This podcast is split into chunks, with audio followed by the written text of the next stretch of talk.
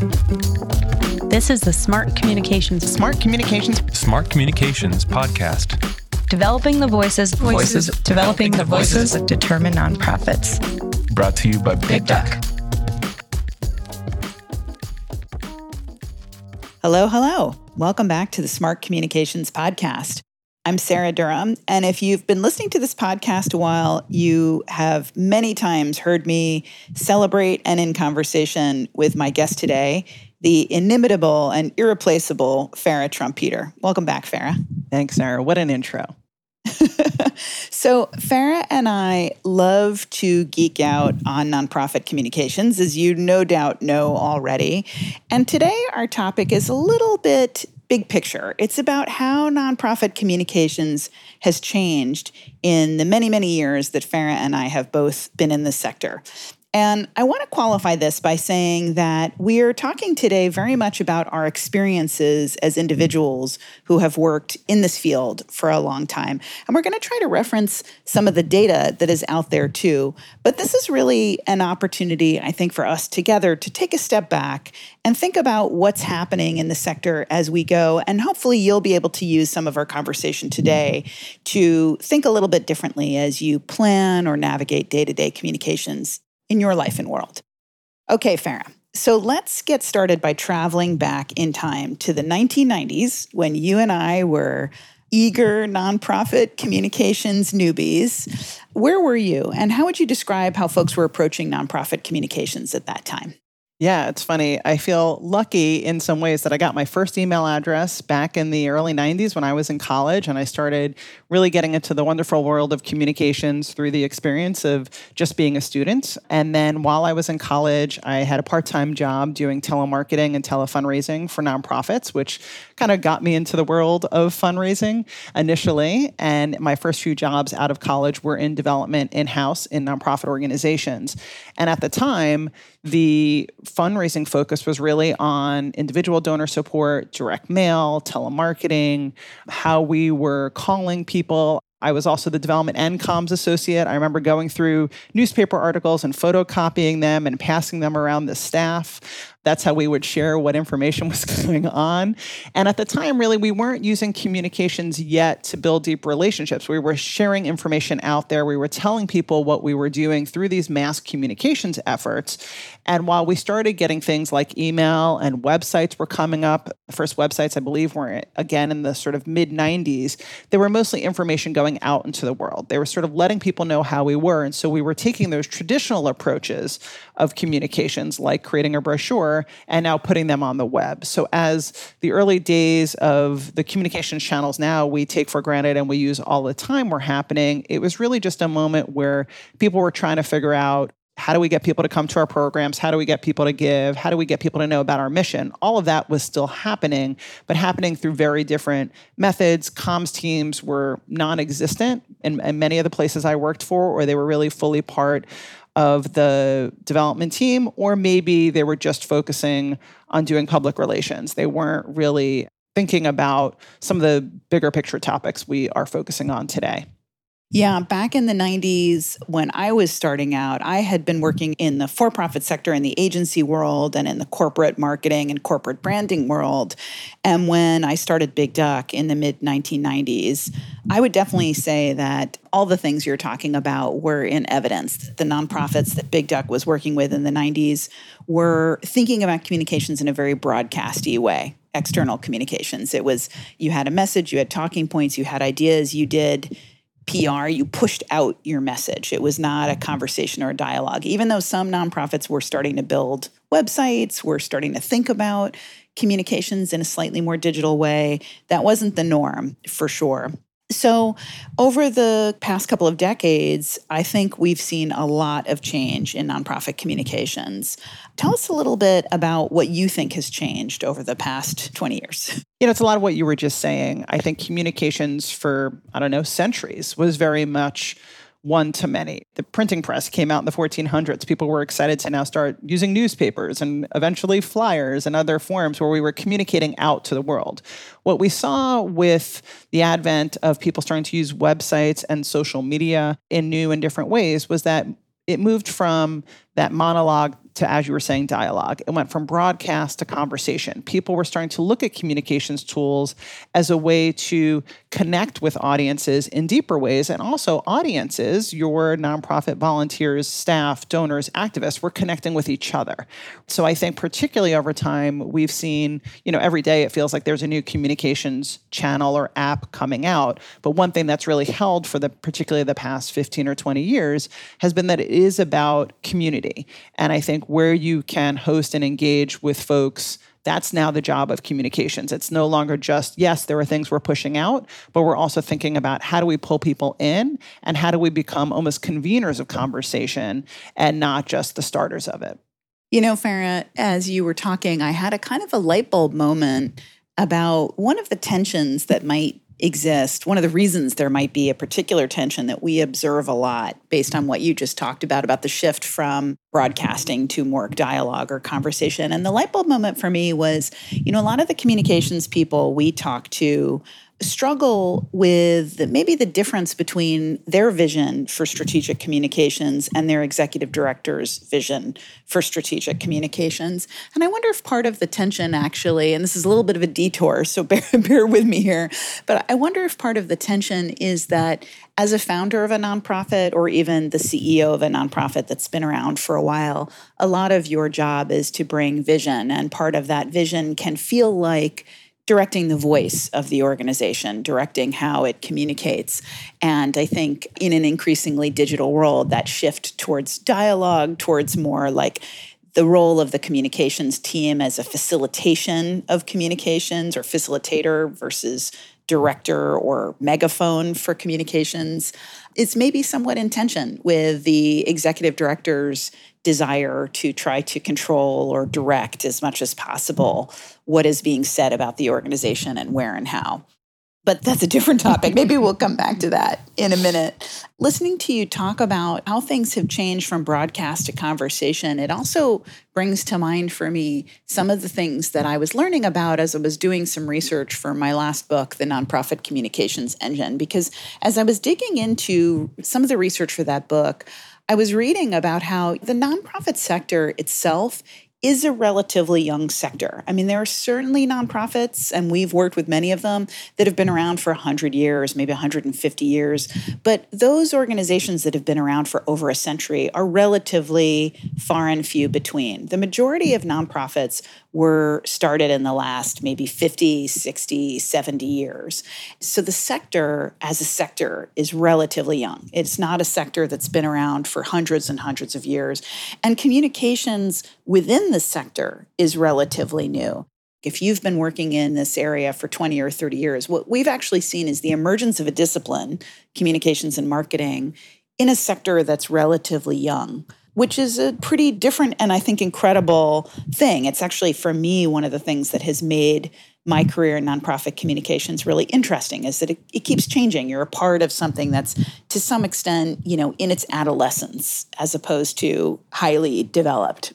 So I think that that shift from broadcast to conversation, but also just the evolution of the sector broadly or the maturing of the sector more broadly is definitely an exciting thing that we are still very much in the cusp of, but we lose perspective, I think, in the day to day.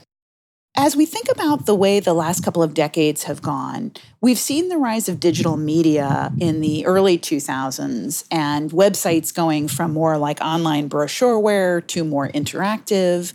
We've seen the rise of online fundraising and advocacy. I remember, what, 13, 14 years ago when you and I started working together, the big case study was Convio's things about, for the ASPCA. Cats and dogs. Yeah, if you were a dog person, you got a dog email. If you were a cat person, you got a cat email. And we thought that kind of personalization or segmentation was just incredible. Now that's kind of taken for granted, I think, in the fundraising world. And of course, social media. Talk a little bit more about the trends you've seen in the past 10 years, Farra. Particularly with social media, a lot of these platforms, you take LinkedIn, Twitter, or Facebook, I was joking around with friends this weekend, was remembering Friendster and MySpace. I mean, we've seen lots of networks come and go, but a lot of the networks we've come to use were all created initially for individual relationships, right? Facebook grew out of folks using it at Harvard. Then, as they released the platform more publicly, it was still meant for us to connect one to one. Eventually, maybe LinkedIn obviously was also a one to one, but in a more professional sense.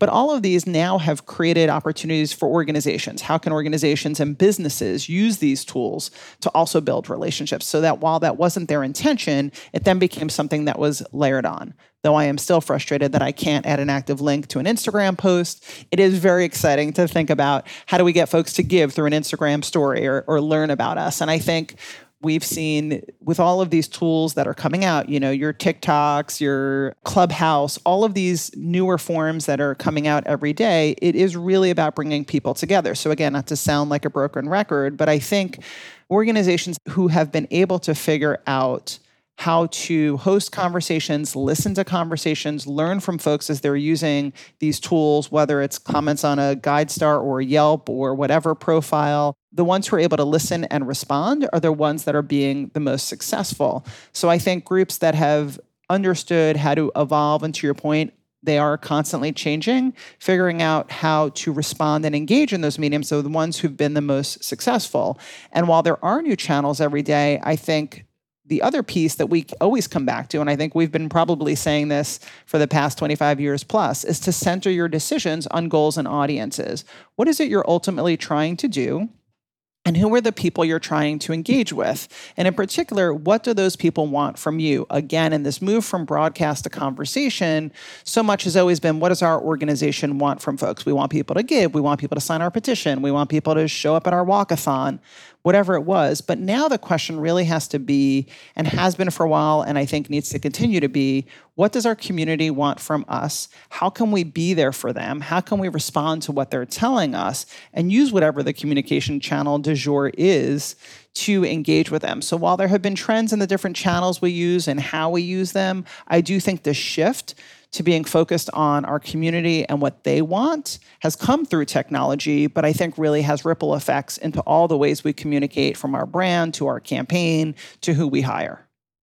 Yeah, and if you haven't been there yet, I recommend poking around the Big Duck website under the Insights section. You'll see a number of ebooks, and one of the really terrific ebooks that the strategy team at Big Duck, Big Duck put together a few years ago is about strategic communications. It's about how do you define the goals, the objectives, and the audiences for your communications. So if you're newer to communications and this is kind of a muscle you're trying to develop within your organization, I highly recommend that ebook in particular, and we'll link to it in the show notes.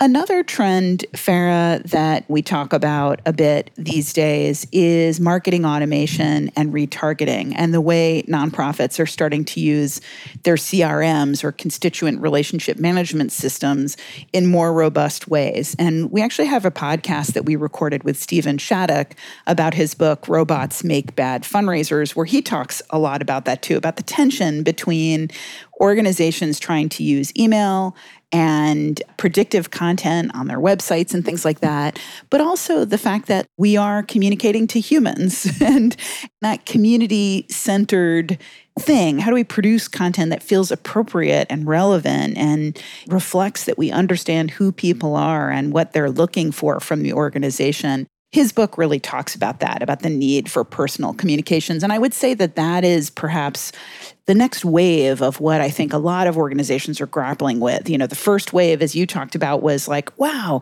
we have all these tools. Let's figure out how to use them. But the second wave is really how do we use them well? How do we use them in ways that are thoughtful and personal and appropriate, take advantage of the ease and customization that they provide without treating everybody as if they are exactly the same and being kind of inappropriate in our communications because of that? Yeah, I think it's about how do we not lose our humanity and authenticity. And I think that idea of being authentic, especially in the past five years, where there's been just an increase in conversation around diversity, equity, and inclusion and anti racism, and people really looking to know what's under the hood and who's doing what, I think that's also been kind of a shift we've seen. Yeah, great point. Hey there, Steven from Bloomerang here. One of the reasons why we're so excited to sponsor this episode is because we also love helping nonprofits build and maintain their community of donors. For a donor database with email marketing, social listening, and more, Bloomerang has you covered. So if you need a new donor database, check out Bloomerang. You can watch a short video demo at bloomerang.com slash demo. And now back to Sarah and Farra. At Big Duck, we do a lot of things. We do a lot of branding work, campaigns work, and teams capacity building work for nonprofits. But branding has always been very central to what we do. And we've been doing it for a long time. We have a process that we developed that we call brand raising. And branding has certainly evolved a lot over these 20 something years. And one of the things that I think about a lot is that in the 90s doing communications work for nonprofits, I never used the word branding. Branding was kind of a dirty word in the 90s in the nonprofit sector. It was perceived as something that, you know, was corporate, that meant you had sold out in some way. There are still organizations where I think that idea is somewhat in the culture, but it's much more common these days to see nonprofits understand that they should market, understand that they do have a brand, whether or not they think about it that way, et cetera. But Farra, how do you think branding has evolved in the sector? I worked closely on my first nonprofit brand about 20 years ago. It's how I met my wife. So, you know, to me, branding is a beautiful word. It is magical. it brings people together. It brings people together. I think one of the ways we've seen branding evolve, you know, and I think I really appreciate about the brand raising model, first and foremost, is your brand is not just your logo or your name or your website. Your brand really has to come through and be centered in who your organization is, where it is going, who it's trying to connect with, and what we want those audiences to think and feel about us. That's the heart of the brand raising model. I think where we have seen it evolve most recently is a lot of conversations about not just about what we're putting out in the world, but how we're thinking about and engaging with branding internally. I think increasingly organizations are realizing that their staff is the most important audience when they're doing a branding process. If your staff doesn't understand how to speak about your organization or what it's trying to put out in the world or who you really are, how is anyone on the outside ever going to understand that? We've also seen a move from people thinking about other organizations as competitors to partners and peers, right? And thinking about who we are in an ecosystem of other organizations, embracing that more abundance framework and not scarcity mindset. We talk also a lot lot on the blog and the podcast. So I think branding has evolved from something we think is just superficial or something we're putting out in the world to who we are internally, how we're working with others, and also how we're using communications to build relationships with people, both in our community, but also maybe in broader communities in movements. So I think branding has become a lot more nuanced and a lot more interesting in my perspective. I think what you're talking about, about branding becoming more nuanced, is also reflective of part of what you were saying earlier about communications getting more strategic. That's also something that I talked a lot with Kivi Leroux Miller about in episode 88 of the podcast, where we talked about the nonprofit trends report. That over the past 10 or so years, the annual survey that Kivi Leroux Miller and her team at the Nonprofit Marketing Guide have been doing has really shown that communications is getting more strategic or at least communicators think it's getting more strategic. And I actually recorded another podcast with Kivi, will be airing soon about communications teams. But before we get into the formal information that Kivi's got on teams, let's talk about staffing, just you and me, and how you perceive that organizations have shifted the roles and the people that they hire in the past couple of decades. One of the most interesting things, you know, I think back when I first started at Big Duck almost 15 years ago, there were some organizations for whom we were basically their comms team. We were, I remember editing PowerPoints for things that were going to be displayed at conferences. You know, we were kind of extra hands what we have seen is more organizations have been hiring writers, designers, folks internally in the organization, and they're coming now less likely to be working with agencies on a retainer basis, but more likely on big projects because they're building that capacity in house. We've seen some organizations almost become almost like an internal agency inside the organization where you submit requests to them. You know, you're in the development team or the membership team or the program or advocacy organization, and you're coming to this internal comms team to produce the thing you need need. So we've seen comms, I think, gain a level of respect. I still see many organizations for whom there's no comms team on the leadership team. Comms is still seen as a luxury item and not a necessity. I think that has moved a little bit, but we still have a lot of room to go. But I think people are seeing the importance of staffing for communications more deeply. In fact, I think one of the things that I love about Kivi's report is she talks about how some comms teams have grown. And in fact, I think she says three is the magic number, which I just remember because also De La Soul song. so, right, the, the teams that now, when they have invested in comms, they've got three or more staff, they are able to be more strategic. They are able to do more than one or two things more deeply and with more strategy guiding what they're doing. But Sarah, I know you talked a lot about how organizations have shifted their staffing and have particularly put out some good thinking in the nonprofit communications engine. Maybe you can talk about that. Yeah, it's interesting because as, as, you cited in the Nonprofit Trends Report, the 2021 Trends Report talks specifically about the sort of sweet spot of about three people in communications. One of the things that I've been very interested in for a long time that I wrote about in the Nonprofit Communications Engine is who are those people? What kind of jobs should they have? Should they be writers? Should they be designers? Should they be strategists? Even in an organization with an operating budget of three, four, five million dollars a year, which is bigger than the vast majority of nonprofits out there, but it's still not enormous. These are kind of mid sized businesses by comparison to the for profit sector. Having two or three people on your communications team is relatively small. If you were in a $5 million a year corporate business, you definitely have more than three people in marketing and communications. You'd have a whole marketing department that would be staffed with all kinds of people. But if you're in a nonprofit with one person, half a person, two people, three people doing communications work, who are they? What should they be doing? And one of the things I found in my research is that generally the most effective communications departments are staffed by people who are first and foremost exceptional project managers and exceptionally good interpersonal communicators. In other words, if you have to hire one person and you are debating between that super talented copywriter or designer who's sometimes a little bristly to work with but produces great work, or that person that everybody really finds, you know, easy to talk to, easy to collaborate with, who's very, very organized and great at getting things done, I actually have found that hiring the latter may be the more effective way to go because the person with great project management skills and great interpersonal communication skills is going to be a pleasure for the development team to collaborate with, the programs team to collaborate with. Maybe your government relations team will feel heard and understood.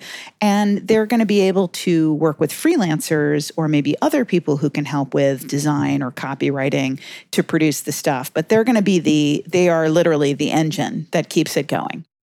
So I've really changed my priorities when I think about what an organization should be looking for or hiring for specifically. What would you add, Farra? Well, I would also just add on this very subject that there is a great ebook that comes from the Nonprofit Communications Engine all about communications teams and these roles, and we will also link to that in the transcript. The only other thing that I know I sometimes rant about and have concerns about is when we're hiring what people's experiences are. I think it's great when someone from the corporate world decides they want to make the world a better place and come work in house in a nonprofit. I celebrate the joy. But I think a lot of times folks, when nonprofits get kind of excited about hiring someone who's got all this corporate experience and they bring that person in, I've often seen that kind of be square peg round hole for most organizations because that person comes in expecting a team of 20, assuming that the culture is top down. They're going to say how things go, expecting to have huge budgets that just aren't, you know, the reality of nonprofits. Having a personal assistant. exactly. Aside from a smaller staff and a smaller budget, it, the culture is different and how communications, to your point, kind of runs through an organization doesn't necessarily dictate it. And I think sometimes that's been a misalignment. So when I'm coaching people who are in the corporate world and they want to do something good for a nonprofit, I really encourage them to volunteer first to really get experience of what that flavor is like, whether that's through a board or a special volunteer project. And when organizations are hiring, I do think there's something that I would elevate if I'm evaluating candidates if they have experience in a nonprofit organization. Maybe they haven't led a comms team yet, but maybe they're a great collaborator. They have some great ideas. They can make things happen. To me, I'm more likely to want to give that person a chance. So that was really more of a rant than your answer, but uh, hopefully that was helpful. Yeah, I think it is helpful. And we've talked about this topic in earlier podcasts, but I want to underscore what you're saying and add to it by saying that some of the most effective communications leaders we've seen in nonprofits, people who are communications directors or vice presidents of external affairs or advancement, they often have one of two things in common. They either have spent a lot of time working in nonprofit communications, so they've seen this movie over and over again. And by the time they get that director job at your organization, they've worked at other nonprofits where they've been hands on doing communications work. Or we've also seen some really, really terrific senior communications people who come out of the agency world world, people who have worked in branding or marketing or other types of communications agencies, maybe with nonprofits, maybe with for profits.